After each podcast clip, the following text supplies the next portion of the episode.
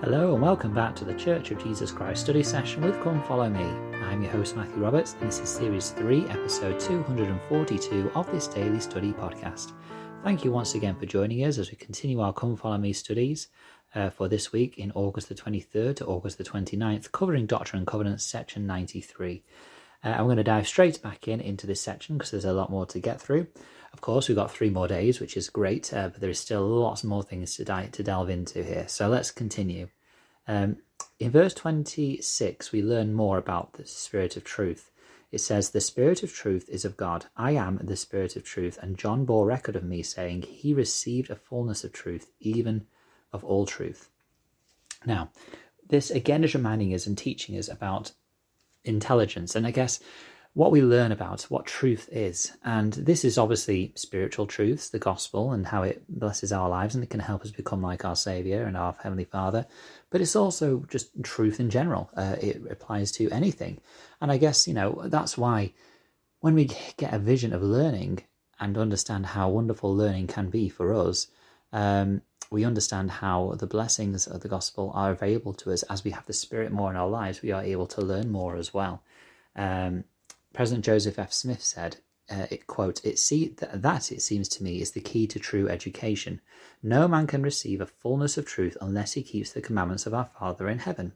Learning is not wisdom. We have been misled into thinking that learning is the ultimate in education. True education must result in wisdom. The learning in the world is great. We stand breathless before the myriad of marvels of, of science. The wisdom of the world is puny. Witness the devastation of war. May I take a moment to read a verse from Second Nephi, which I've often quoted in regarding this matter of learning.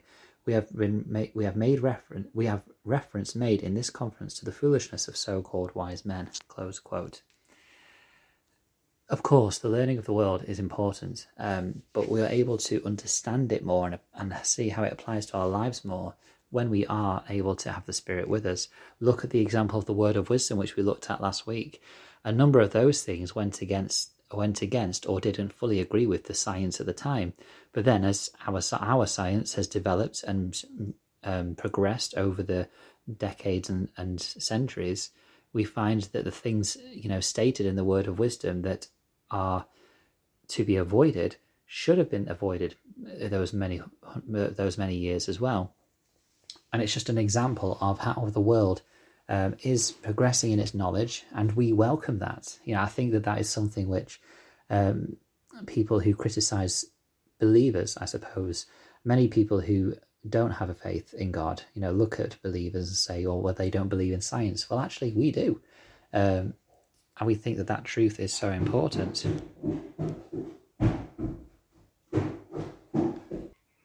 But again, this, this again tells us why we need to follow the commandments. Uh, in verse 28 it says, He that keepeth his commandments receiveth truth and light until he is glorified in truth and knoweth all things. We keep the commandments not because we fear God, not because we um, have been given a, a, restrictive list of things by an unknown, a heavenly being which wants to direct and dictate every step of our way, but we are given commandments because our Heavenly Father, our loving Heavenly Father, wants us to not just come to earth and be loved by Him and be, you know, just able to go through this life and not make progression. We are here to learn and to grow, and we do that as we learn, as we keep the commandments and receive a closer portion of the Spirit, a more abundant portion of the Spirit of truth into our lives. Um, and that is because we are eternal beings. And as such, in verse 29, uh, we go into this discussion about what man is, who mankind was before it came to earth. And I find this really fascinating and also mind blowing at the same time.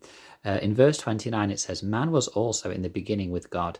Intelligence, or the light of truth, was not created or made, neither indeed can be. It's such a really important principle doctrine, this. And again, you remember that this is a 27 year old young man who's receiving this revelation. And it's just incredible to think just how, you know, the wisdom that is pouring down from heaven uh, to be able, for him to be able to receive this. This discussion was you know something which Christians at the time were really dealing um, dealing with and having to question about you know where did mankind come from and if mankind came from God did he come out of nothing and if he came out of nothing and God created them then how could so much wickedness come from mankind if God created them and he's perfect this is why, because our innate natures have existed before. We are we were intelligences, uh, and in, in the beginning with God, and He created us into His spirit children. Now, obviously, we can't. Uh, the, the depth of that is very deep, um, but we understand and we start to understand just why we are so different and how we how, and how we've developed over time. Um, and I think that that is uh, something which you know can help us answer some of those difficult questions. Of course, we don't have the full answers for everything, but it helps us to begin on that journey. However, um, as it says in verse 31, this explains why we have agency, why we must have agency, because we are able to choose for ourselves. Uh, in verse 31, it says, Behold, here is the agency of man, and here is the condemnation of man, because that which was from the beginning is plainly manifest unto them, and they receive not the light. Um, we are able to receive light. Um, and in verse 33, we are given fuller understanding of how the elements combined help us receive a fullness of joy. It says, For man is spirit, the elements are eternal, and spirit and element, inseparably connected, receive a fullness of joy. So, this is the importance of our body. You know, with our body and our spirit, we can receive a fullness of joy. We are a living soul. We are able to not only have a desire to act and do what we desire, but also we have the physical ability to do so. Uh, and what a wonderful opportunity that is. Um, Susan W. Tanner said this quote, um, as it states in the family proclamation, spirits, sons, and daughters knew and worshipped God as their eternal Father and accepted his plan by which his children could obtain a physical body and gain earthly experience to progress toward perfection and ultimately realize his or her divine destiny as an, as an heir of eternal life. Why were we so excited? We understood eternal truths about our bodies. We knew that our bodies would be in the image of God. We knew that our bodies would house our spirits.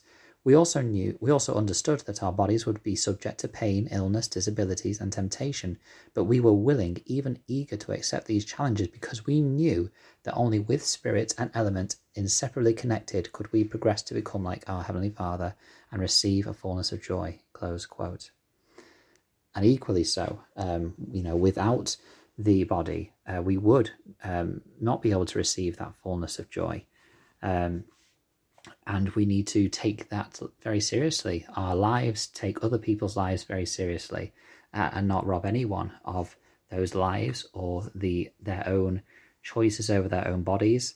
Uh, which is why we then have these um, commandments over chastity and other similar um, commandments. Why those are so so important, because we are taking away uh, that uh, blessing of chastity and virtue if we choose to use those God given um, gifts uh, incorrectly.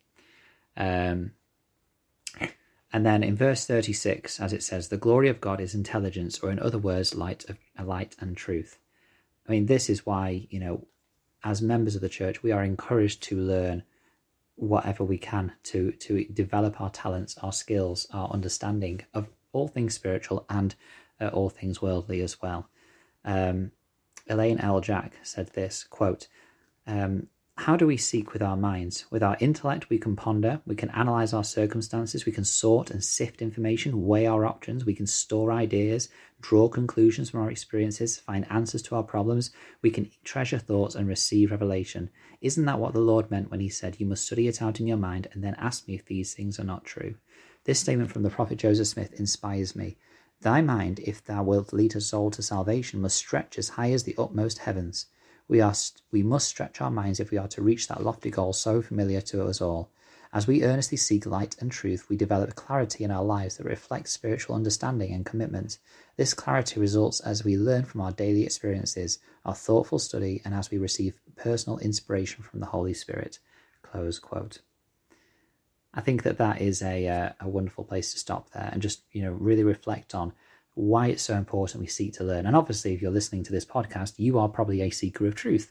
You are looking for more information and in and in in not inspiration, I guess, but also just discussion about what you study and what you want to learn about. And so I encourage you to carry that on and share this podcast with someone that you know that is also like that, that likes to study things out in their mind and learn and grow together.